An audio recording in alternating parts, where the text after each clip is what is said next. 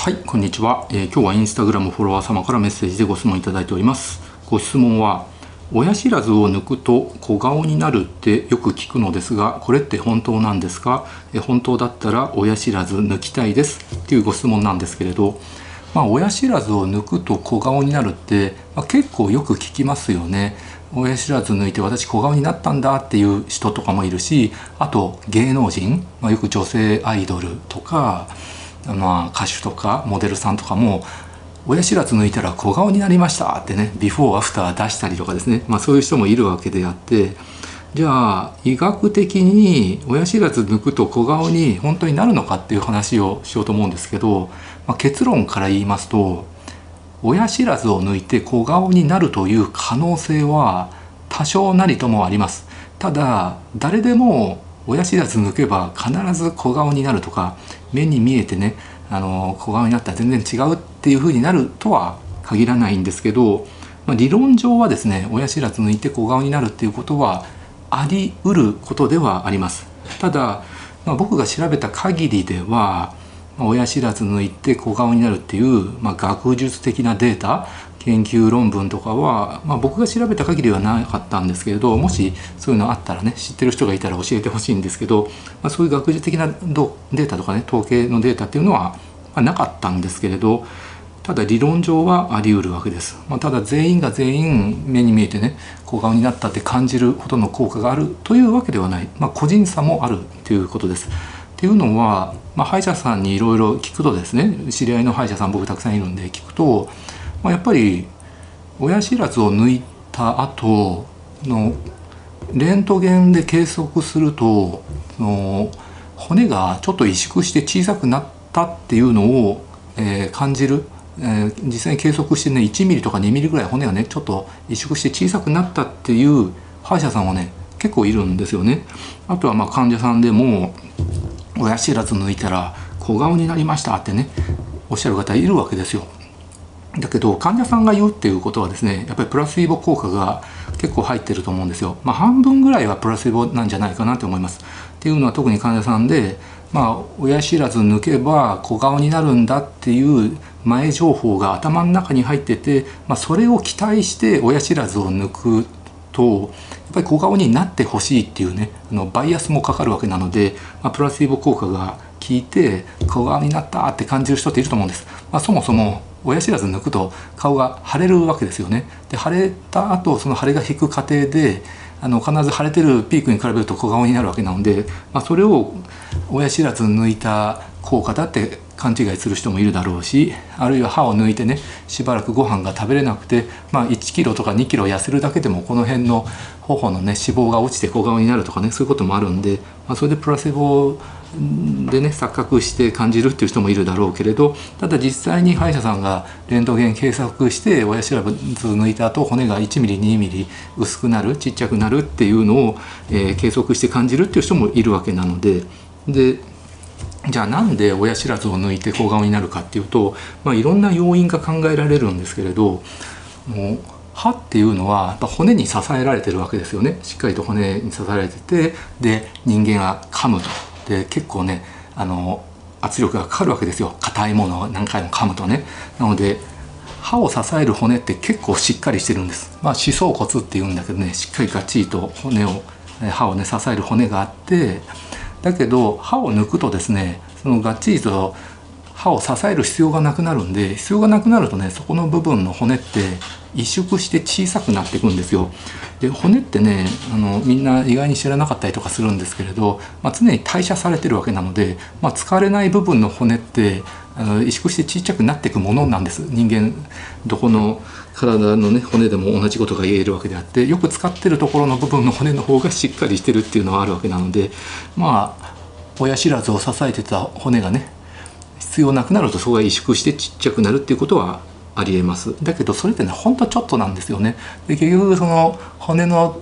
歯槽骨のね上には筋肉とか皮下脂肪とか皮膚とかもかぶさるわけだし、うん、なので感じるのはねほんのわずかだと思いますね、まあ、あとまあ歯医者さんがよく言うには、まあ、例えば上の歯のね親知らず抜いた後はそこの歯槽骨が萎縮してそれにつられて頬骨も内側にちょっとだけ移動するんじゃないかとかねつながってるわけなんでそここの横幅がねちょっとだけ小さくなるんじゃないかとかあるいは下の歯の親知らずを抜いた後は思想骨が萎縮してこのエラの部分もねちょっとつられてねちょっとだけ内側にね萎縮するんじゃないかとかね、まあ、そういうこともおっしゃる方はいらっしゃるわけなので、まあ、理論上はなくはないかなって思います。あとはですね考えられるのは親知らずもしっかり親知らずが生えててそこで普段から噛んで親知らずでご飯食べる時噛んで使われてる親知らずっていうのもあればあと中に埋入していてあの全然使われてない親知らずとかもあるんですけど、まあ、よく使われていた親知らずを抜くとそこの部分が噛まなくなるわけですよね。となると、えー、噛んでいっ噛むためのねこの抗筋っていう筋肉がその分だけちょっと萎縮してえちっちゃくなるっていうことは考えられるわけですね。そっちの方が効果が大きいんじゃないかなって思います。それはね例えばエラのボトックス注射ってあるじゃないですか。それも同じ理論でこの抗筋っていう噛む筋肉、まあ、よく噛む人なんか特に発達してるわけなのでそこにボトックスを打つと肺陽性萎縮っていって使われなくなった筋肉が萎縮してちっちゃくなるんです。そうすると正面から見た時のこの横幅がね結構細くなるんですよ。エラボトックスすると。よく噛んでる人ってこれ横に抗菌が張ってるから正面から見た時のこの横幅がすごい広いんだけどボトックスするとこうはちっちゃくなるのね。だから親知らずを抜くことによって親知らずで噛んでた部分が噛まなくなるとその分抗菌が萎縮してちっちゃくなると、まあ、そっちの方がね骨が萎縮して小顔になるっていう効果よりも大きな効果が感じられるんじゃないかなって思います、まあ、エラボトックスやった人だったらね分かると思うんだけどエラ張ってる人がボトックスすると結構小顔になるんですよね。だからエラボトックスほどの効果はないと思うんだけれどまあ親知らず抜いてそのエラボトックスで得られる効果のほんのわずかな部分の効果は得られるんじゃないかなと思います。なので小顔にしたいから、えーと、親知らず抜くぐらいだったらエラボトックス打った方がより大きな効果が確実に見込めると、えー、思いますね。はい。うん、なので、まあ、結構ね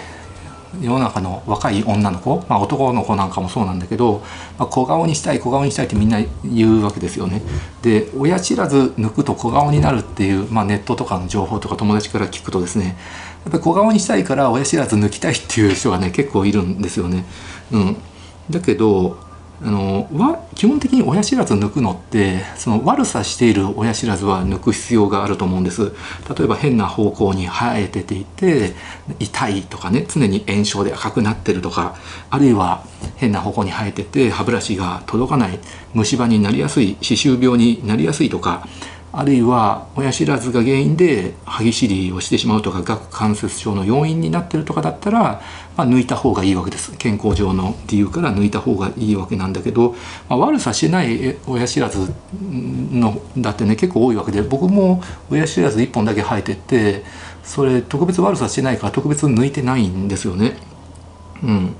悪さしてる親知らずは抜くべきなんだけど悪さしてないんだけど抜くと小顔になるって聞いたから抜き抜こうと思ってるでそれで歯医者さん行こうと思ってるっていう人いるんですけどそこで実際そこの歯医者さん行って歯医者さんがそれに応じて抜いてくれるかはまた別の話としてまあ小顔目的で親知らず抜くのってあんまり意味ないんじゃないかなって思いますだったらまあエラボトックス打っとけばいいんじゃないかなって